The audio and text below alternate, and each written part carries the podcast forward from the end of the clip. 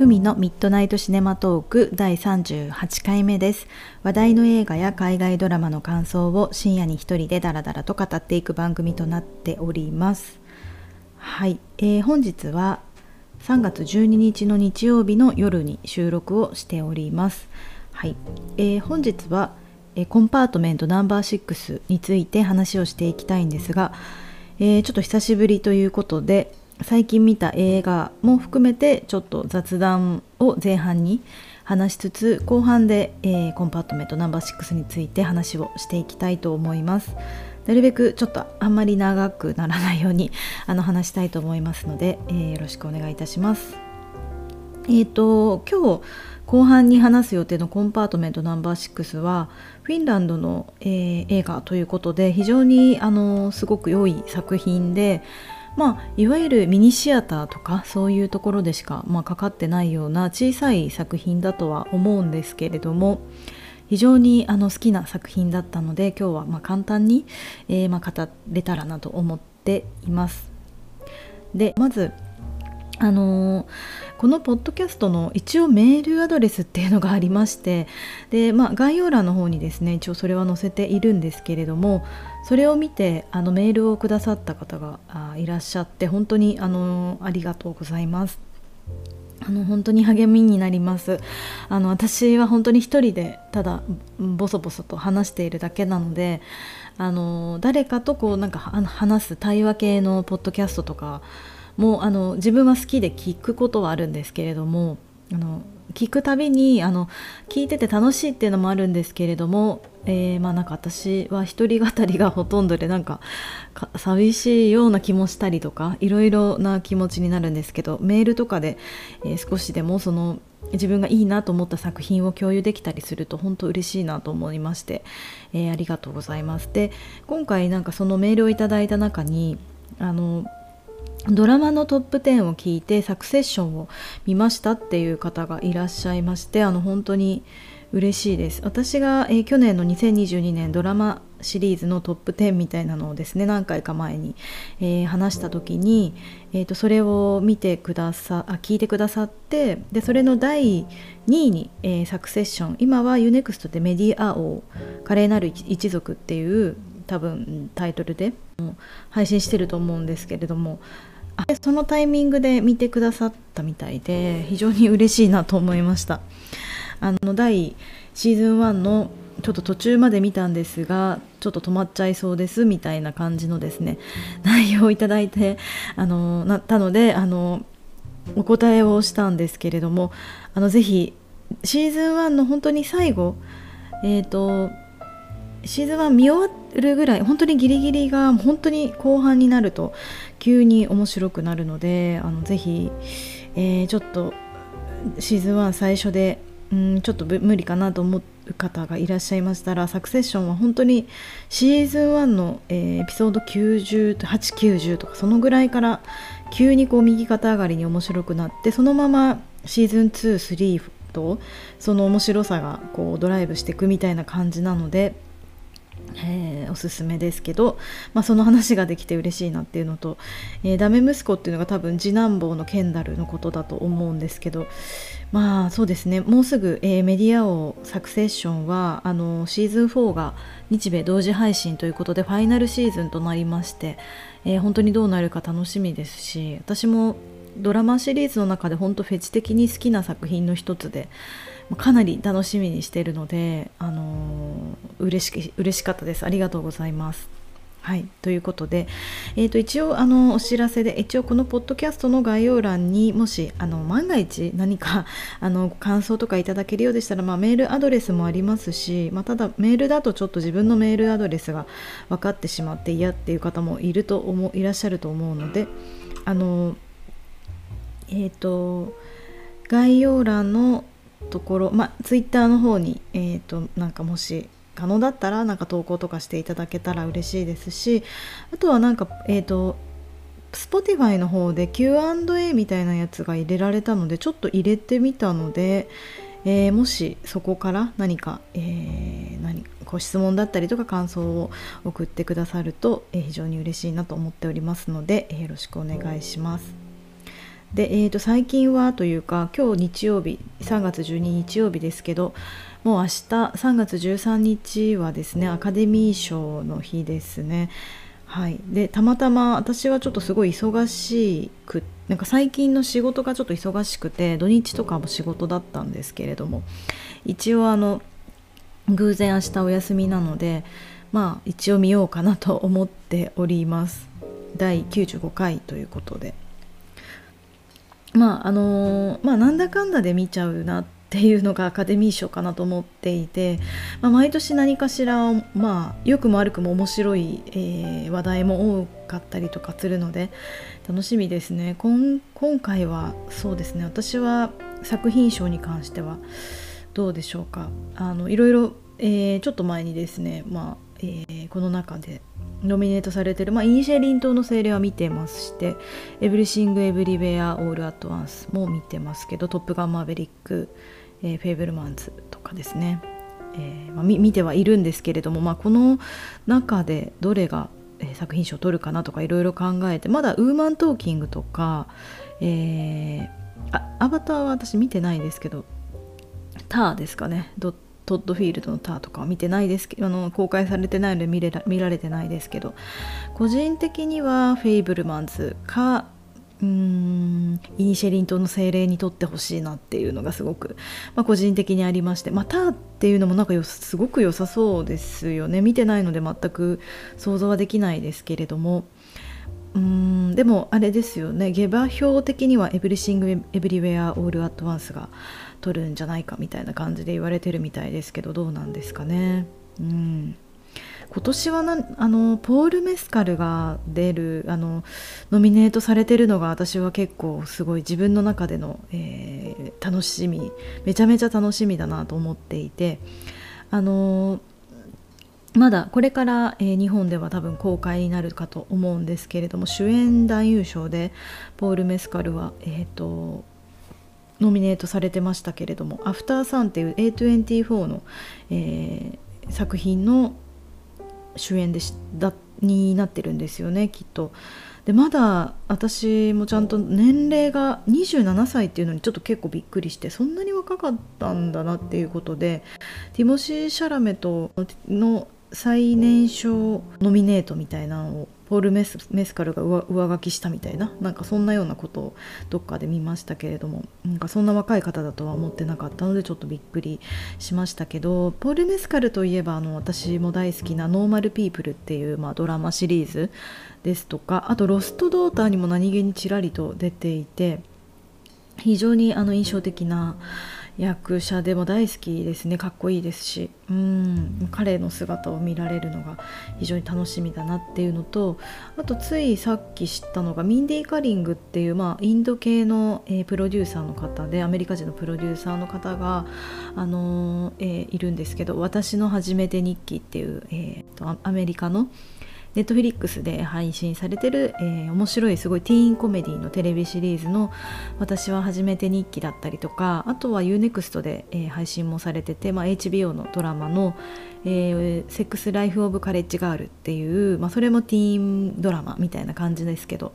そのプロデューサーをやってるミンディ・カリングっていうその方がえっ、ー、となんかプレゼンテプレゼンターとしてあの出るよみたいなこと書いてたんですけどそれもすごい楽しみだなと思っています。うん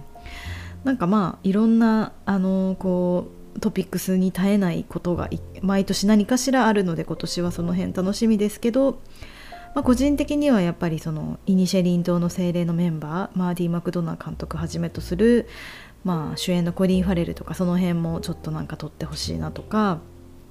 ありますし、まあ、あとやっぱりフェーブルマンズも何かしらこう受賞してほしいなと勝手に思っている今日この頃です。まあ、あとあれですね、えー、ケリー・コンドンとか、えー、何でしたっけ、えー、バリー・コーガンとか助演男優賞助演女優賞とかもイニシェリン島の方々非常に良かったなと思うのでなんかちょっと期待はしたいですけど、まあ、あとブライアン・タイリー・ヘンリーもあの AppleTV プラスのえっ、とっていうところです。で私はあの「エブリシング・エブリウェア・オール・ワット・ワンス」最近見に行ってきたんですけどえっ、ー、とまあそうですね。個人的にはあんまりエブエブっていうんですか？はあんまりこう自分にはちょっと合わない作作風というかあのちょっと合わなかったんですけれどもまあでもすごい人気がありますよね。なんかミシェ,、まあ、ミシェル・ヨーとかはすごい良かったなとは思ってますけれどもうんどうなんですかね。なんか結構賛否両論的に言われてますけどまあ別にその批判的に思うところっていうのはないですけどなんかちょっとコメディ要素っていうのが自分とあまり全体的に合わなかったっていうのと、まあ、結構ずっとこうアクセルを踏んでるような映画だったので私は結構なんか脳内がごちゃごちゃになりやすい体質というかあまりちょちょっとこう息継ぎができない作品がちょっと苦手だったので少しあのハマれなかったんですけどでもあの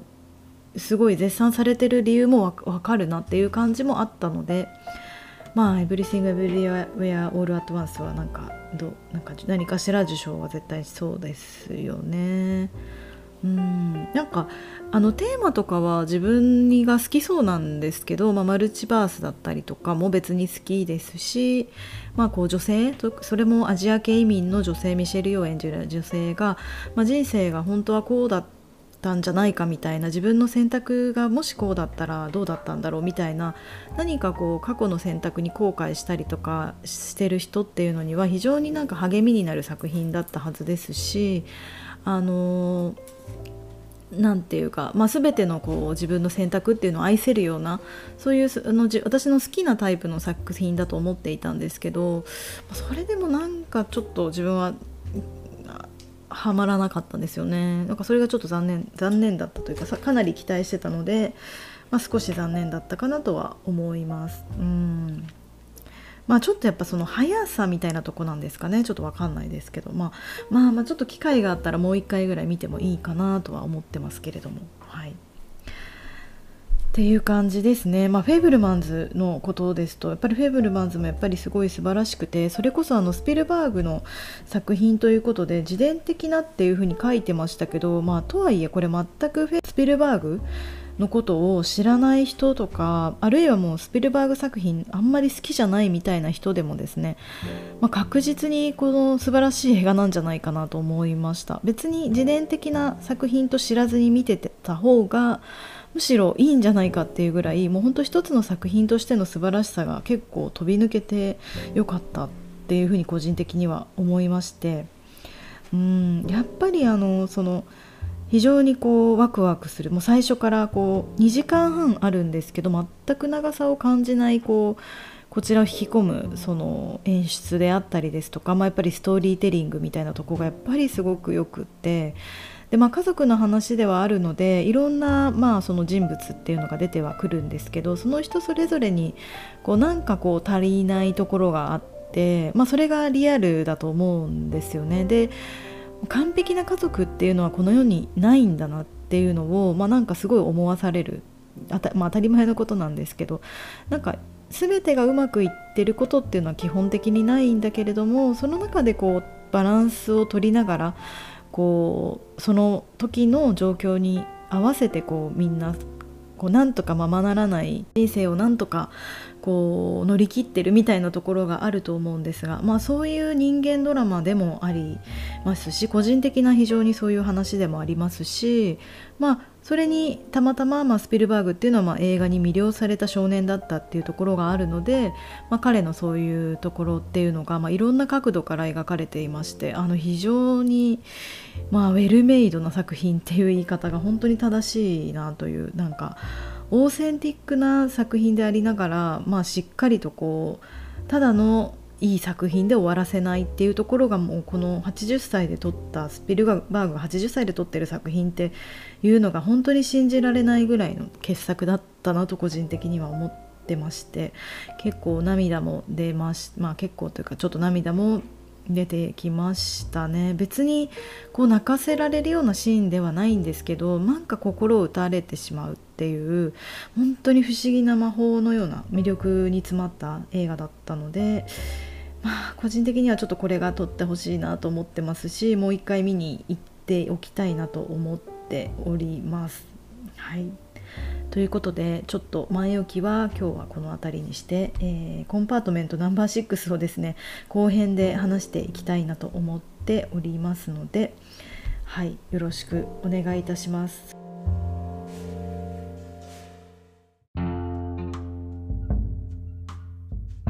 えー、本日はユホ・クオスマネン監督の最新作「コンパートメントナンバー6」について話をしていきたいと思います、えー、早速あらすじや概要について話していきたいと思います。はい。えー、っとモスクワに留学中のフィンランド人がフィンランド人学生のラウラ。彼女の古代のペトログリフ顔面彫刻を見に行く旅は恋人にドタキャンされ急遽一人旅に。そんな彼女が寝台列車6号コンパートメントに乗り合わせたのはモスクワのインテリとインテリたちとは正反対のそやなロシア人労働者の両派最悪の出会いから始まった2人の長い旅の行方ははい、というあらすじとなっておりましてこちらはカンヌ映画祭の、えー、カンヌ映画祭でグランプリにえー、を受賞しているというあの非常に、えー、世界的にも注目されている作品となっているようです。で舞台は、えー、携帯も SNS もない1990年代を舞台にしておりまして、えー、フィンランドの秋カウルス巻きを思い起こさせるようなメランコリーとオフビートなユーモアそして雪をも溶かすような、えー、心温かい心が不器用で孤独な魂を結びつける愛の物語となっております。はい、ということで、えこちらは公式サイトの方から、え引用をさせていただいております。でまあ、この作品なんですけれども、結論から言ってあの非常に好きな作品で、あのまあ、私も少しですねあの近く、まあ、ミニシアターということで近くではですねやっていなかったので少しだけ遠出をしてあのわざわざ見に行ってきました。あの非常に SNS とかでですねあの話題に話題にというか自分があのすごくあのこの方の感性いいなみたいに思う方が皆さん、えー、この作品を絶賛されてたのであの見ようかなと思って本当にあの素晴らしい、えー、作品で好きになった作品です。でこの監督、えー、ユホ・クオスマネンという監督は折り巻きの人生で最も幸せな日というのが長編第1作ということで、まあ、今作が2作目のようなんですね。で私はあの1作目ももちもちろんというか見ていなかったのでとか存じ上げなかったので見てなんか、まあ、ちょっとまだ実は見られてはないんですけれども、まあ、今作非常に良かったので、まあ、早速 UNEXT とか、えー、Amazon プライムビデオとかにありましたので、えー、見たいなと思っているところでございます。はい、でやっぱりまああの良さ、まあ、北欧が、まあ、舞台はその、まあ、北欧の監督が撮ってるということなんですけども、まあ、フィンランド人の学生といっても、まあ、年齢的には少し、えー、大人なのかなっていう彼女が、まあ、ラウラという彼女が主人公なんですけれども、まあ、彼女がモスクワに留学をしていまして、まあ、そこから寝台列車に乗って、えー、まあちょっとこう自分の彫刻を見たい彫刻をですねアート系の学生なのであの見に行くということの旅を、えー、するんですけれども、まあ、たった一人でこう寝台列車の旅をしていく中で普段、えー、こう恋人たちとかと、えー、一緒にいる時にはですね非常にインテリジェンスな、えー、彼女あの彼女には恋人がいるんですけどその恋人っていうのもですね大学の教授か何かだったりとかみんなアカデミックな、えー、世界に属する人たちがモスクワでのこう暮らしの中にはいるんですが、まあ、その中でその彼らたちとは正反対の非常に、まあ、そそやなですねロシア人の男性であるリョーハという彼がですねまさかの同室になるんですね。でまあ彼は本当にちょっと荒々しくて本当にちょっとこうお酒もすごい煽るように飲んでるような人なんですけれどもでまあ労働者ということでまあ彼は目的地にそのまあ機関校的な感じのようなんですよね。そんな人との、まあ、出会いは本当に最悪でですねもうこのままこの同じ同室にはいられないなみたいなところから出会っていくんですけれども、まあ、そこから2人の関係性っていうのがだんだんと変わっていく。っていうところがあの非常に面白かったですし、まあ、面白いというか非常にこう、まあ、小さい、えー、話なんですけど心にこう本当に温まるようなあの作品だったところが本当に良かったなと思います。うんあの本当これはですねその彼女が一人旅をするっていうことでまあ私は個人的にその女性があの一人でこう割と孤独女性の孤独感みたいなところを描いた作品っていうのがなんかやっぱ好きでして、まあ、孤独っていうとちょっとなんか酔ってるような言い方になっちゃうのであれなんですけどもまあなんか孤独というよりはなんかこう一人で、うん、何かに向き合っている人だか女性の姿だったりとかまあそこにこう本当にそこでの誰かとの出会いで自分の内面がこう見え変わっていくとか見えていくみたいなそういう作風作品って魅力的だなって思っているんですけど、まあ、最近だと、まあ、例えば去年で言うとですねあの私が去年のトップ1に選んでる映画の「私は最悪」っていうのもあの女性の友達とかそういうのが一切出てこないんですよね、まあ、恋人とかは出てきますけれどもまあ、誰かと何か友人に相談してどうのこうのみたいなのは全くなくって、まあ、どちらかというと本当に一人でいろんなことを選択していく女性の話だったっていうとこだったりですとかまたあとは去年の年末ぐらいに公開していた「あのこと」っていう、まあ、これも女性フランスの映画ですけれどもまあ、1960年代を舞台にはしてますけれどもある一人の女性の目線に立った、まあ、話ということで、まあ、基本的に彼女もいろんな決断を自分一人でやっていくみたいなところで割とその一人の女性の眼差しを、まあ、取っていって、まあ、その映画2時間だったりとかそういう2時間の中で女性の心情の変化みたいなものが描かれてたり、まあ、人生が映し出されてるものにすごく、まあ、共感ももちろんするっていうのもありますけどまあやっぱりいいなと思うんですよね。なんかそうそうですね、まあ、それはまあひとえに自分が割とそのまあなんかまあ一人旅みたいなのも私は結構好きで、まあ、逆に言うとむしろ2人とか、まあ、女性2人とかでどこかに行くみたいなのがあんり得意じゃないというか、まあ、長時間人と一緒にいるみたいなのがちょっとま苦手っていうのもあってですね。割とこうなんか人か、まあ、あまりこう大事なことほど誰かに相談せずに決めてきてしまったみたいなとこもあるっていうのもあってまあなんかこう一人の姿みたいなところにこうやっぱ惹かれてしまうし心地よさをなんかどこかで感じてしまうっていうのがあってまあ、その一人でいることの心地よさがこの作品には非常に詰まってるんですよね。まあ、それはもちろん寂しさみたいなのも含んではいるんですけどなんかそそういう時間って意外とすごい、まあ、特に現代とかっていうとこだと、まあ、貴重だなと思うんですよね。特にこの作品は1990年代ということで、まあ、スマホとかももちろんないですし、えーと、携帯電話とかももちろん持っていなくてわざわざあの途中下車してですね電話をしたいってなったら、えー、寝台列車でこう途中でちょっと止まってる時にですねあの公衆電話まで走っていってそこで、ま、電話をかけるみたいなシーンも実際にあるんですけど、まあ、そうでもしない限り自分の本当に知り合いには電話ができない連絡が取れないという状況の中での一人旅っていうところなので、まあ、今以上に本当に一人ぼっち感っていうのは本当強いと思うんですがなんかそれが逆にというか本当にこう心地よさがあってで彼女はなんか本を持って行ったりとか、あのー、してたりですとかあと何かこうあの、まあ、美術学生みたいなアート学生なので何かこう絵だったり何かアイディアみたいなのを描いてるようなシーンとかもあるんですけどあの窓窓辺でですねあの寝台列車の窓辺でなんか描いたりとか、えー、食堂車みたいなところでそういう一人で過ごしてるシーンみたいなのがちらっとあるんですけどなんかそういうシーンも非常にいいし贅沢だなと思うんですよね。決してあの全然贅沢なあのかあのその彼女ではないんですけどむしろなんか学生の中ではそんなにあの裕福な感じには見えないんですけど、まあ、そこにこう贅沢さをすごく感じる作品でやっぱ北欧ってそういう作品が多いなと思うんですよね。秋香りすまきとかもそうですけど、まあ、ただのなんかほっこりみたいな感じではもう全然ないと思っていて個人的には。なんかその暮らしの楽しみ方はちゃんと知っててるっていうところがベースにあってでもなんか日々の暮らしは結構ひりついてたりとか自分の内面っていうのは結構その割と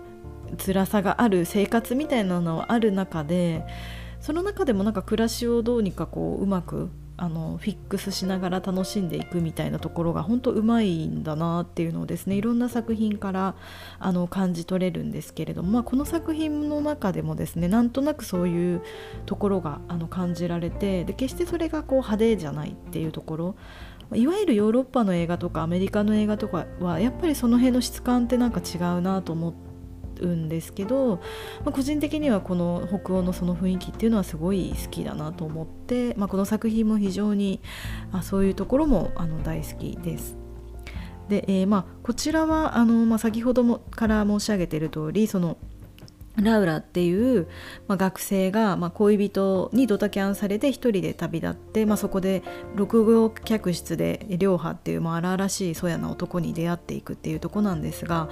まあ、2人は決してその、まあ、ちょっとごめんなさいこれはねネタバレとは言いたくなっていう言い方はしたくないんですけどちょっとまあ内容に触れてきますので一応あのお気をつけくださいというとこなんですけども2人はまあ旅を共に、えー、していくうちに、まあ、互いのこう心がだんだんと本当にゆっくりと開かれていって気づいたらすごくこういい関係性になっていくんですが決してあの恋愛関係のそれではないっていうところも非常にいいなと思うんですよね。まあ、そもそもあのラウラの恋人っていうのは女性だったので、まあ、っていうのもありますけど、まあ、そうじゃなかったとしてもですねこの2人がそのまあいわゆるその人間同士のこう交流の中でこう出会っていったっていうところが人と人一人の人と人としてこうお互いのちょっとしたところにその人のなんか良さっていうのがこう見えてきた時に少しずつ心をこうお互い開いていって気づいたらこう本当にこの旅での出会いっていうのが本当に特別だったんだなっていうところにこう行き着くっていうそのまあそこの美しさみたいなとこが本当に良かったですね。それがいわゆるこう旅先で男女が出会うみたいな話になってないところも本当に良かったんですよね。まあ、この旅の中であの一番やっぱりラウラって、まあ、初めはそのやっぱ恋人そういうちょっと自分よりもなんかこう、まあ、大学教授だったりとかっていうのもあってちょっとこう背伸びをして付き合ってる相手みたいなところにやっぱり振られてし振られるというかドタキャンされちゃうみたいなところで非常にこう昇進状態なんですよね。で傷ついてもいるし、まあ、孤独みたいなところで、まあ、いろんなものにこうバリアを張ってる感じがもう表情だったりから伝わっていくんですがまあその旅の移動の中でいろんなことがあったりまあ本当に物理的な時間の経過もあるでしょうし、まあ、そういったところの中でだんだんそのまあ心がだんだんこう溶けていく感じっていうのもあって、まあ、その中にですねこの自分とは真逆で一切分かり合えなさそうなその両派っていう労働者の男性があの非常にこうだんだんといいやつなんだなって分かっていってたりですとかすることがですねいろんなシーンで分かるんですよね。でなんかそういうあので特にまあこれは作品を見ると分かるんですけれどもあの本当にこう自分がこの中でラウラがですね非常に嫌な思いをするシーンがあってあでしかもそれはちょっとラウラの不注意の一つ一つはまあラウラの不注意でもあったっていうことで非常に嫌な事件があるんですけれどもその時にですねこの、えー、両派っていうやつはまあその最初の印象からしたらそのバカにしてやりとかしそうなんですけどそうではなくてそうなったことを一緒にこうもう何て言うか脳を通さずにこう寄り添って怒ってくれたんですよね。なんかそういうちょっとしたその人の反応とかって本当に救われたり嬉しいと思うことあると思うんですけどなんかそういうちょっとした出来事とかその人のちょっとしたこう仕草とか反応を通して2人がこう近づいていくっていうとこの描かれ方みたいなところに非常に素晴らしさも感じてですねいいなと思います。うんでまあこの作品はまああんまり多くをちょっと語り語ってしまうとなんかちょっともったいないかなと思うので、まあ、あとちょっと簡単にしていきたいんですけれども、まあ、やっぱりその旅のロードムービーとしてのすごい素晴らしさもあるんですけどこれは非常にあのなんかこうあの監督がですね非常に面白いこう方なのかなと思わせられるようなパンフレットの中での監督のインタビューのあのページっていうのが本当にめちゃくちゃこれが面白いんですね。でもうこれを見てあの読んであの、まあ、映画を見た後にこのディレクターズインタビューっていうのを読んだ時にすごいいろいろと腑に落ちたというか、まあ、この作品が全体的にまあちょっと可愛らしさがある。可愛らしいっていう言い方はちょっと語弊があるんですけど、まあ、全然こうエモーショナルなトーンではないく淡々と進んでいくんですけど、まあ、どこかにこうなんか人生のこう可愛らしさとかノスタルジックな部分みたいなところっていうのがあってでそれがなんでそういう風にさせてるのかなと思ってたんですけど、まあ、それがこの監督の人柄にあるのかなと思わせられるような非常にすごい素敵なインタビューが多いんですよね。なんかすごくあの何でしょう例えばですけど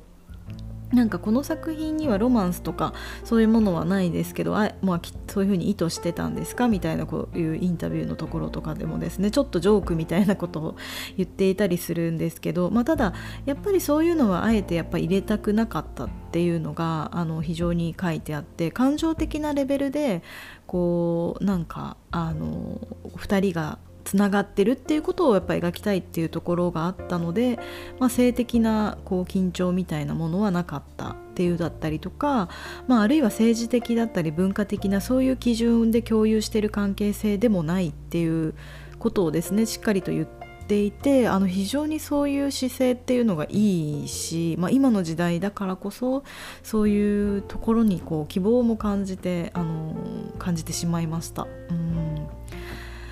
あのこの本当に作家の方もあの作家というかあの監督もこの作品の答えっていうのも、まあ、あんまりよく自分でも分かってないみたいなところで、まあ、そうかもしれませんねみたいな感じで書いてるそのちょっとふわっとしたところもすごく素敵だなと思うんですよね。はい、なのであの非常にいいなと思います。はいで、えー、まあ、これは本当にあの他者がま出会っていくってていう他者と自分と他者のまあ関係性とか全く違う、えー、こうかんなんていうか全く違うこう、まあ、ステータスって言い方は増したくないですけどところにこう属する人たちっていうところがまあ出会った時に、まあ、どういう交流が生まれるかみたいなとことかそういうのをですね非常に描いていたっていうところがまあ素晴らしかったですし、まあ、あと何よりもやっぱりちょっとこう一人旅にまた出たいなっていう気持ちにはさせられましたね。ちょっとこの寂しい感じとかもなんか味わいたいなとかも思いましたし、まあ、私は結構そのコロナ前とかは1人で海外とか行くのすごい好きでちょこちょこ行ったりとか、まあ、していたんですけれどもなんかその時に感じたちょっと切なさみたいなのとかも思い出したりとか、まあ、でもどこかすがすがしさも誰も知らないっていうことのすがすがしさ自分の知ってる人がいないっていう心地よさみたいなのが描かれてってこの作品では。で自分はやっぱり海外に一人で行くっていうのの一番のなんか楽しさってそこその自分がのことを知ってる人が誰もいないっていうことがもうすごく心地が良くて、まあ、何よりのこう現実逃避みたいなとこがなんかあったりとかしたのでなんかそういうことも思い出されたりとかして非常に良かったなと思います。でまあ、旅の中でこう彼女が出会っていく人ものですね言葉とかも非常に素敵なものがあって、まあ、あの本当にこう自分の心の声みたいなものをですね、まあ、信じて生きていけばいいんだっていうようなですねメッセージとかも非常にあって、まあ、今すごく、まあ、いろんなあの普通に生きてたらま家族だったりとか恋人とか友達とか、まあ、あるいはその会社の人とかいろんな人のこう考えとかなんかあのなんですか？なんかそういう、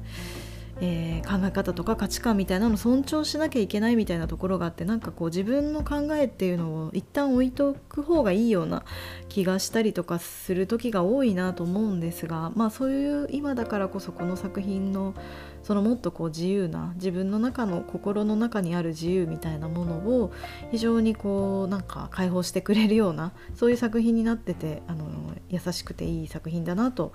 思います。はいということでちょっと、まあ、若干長くなりましたけれども、えー、コンパートメントナンバー6非常に素晴らしい作品でしたので、えー、私はちょっと遠いということもあってですね今やってる劇場が遠いので、まあ、ちょっと近くでまた公開予定があるということなので、まあ、そしたらそうしたらですねもう1回2回目を見に行きたいなと思っております。はいということで、えー、本日は、え、以上にしていきたいと思います。はいまた、えー、感想等はですね、えーポえー、概要欄の方からあの何か何かございましたら、えー、送っていただけましたら幸いです。では、えー、本日は以上となります。ありがとうございます。またお会いしましょう。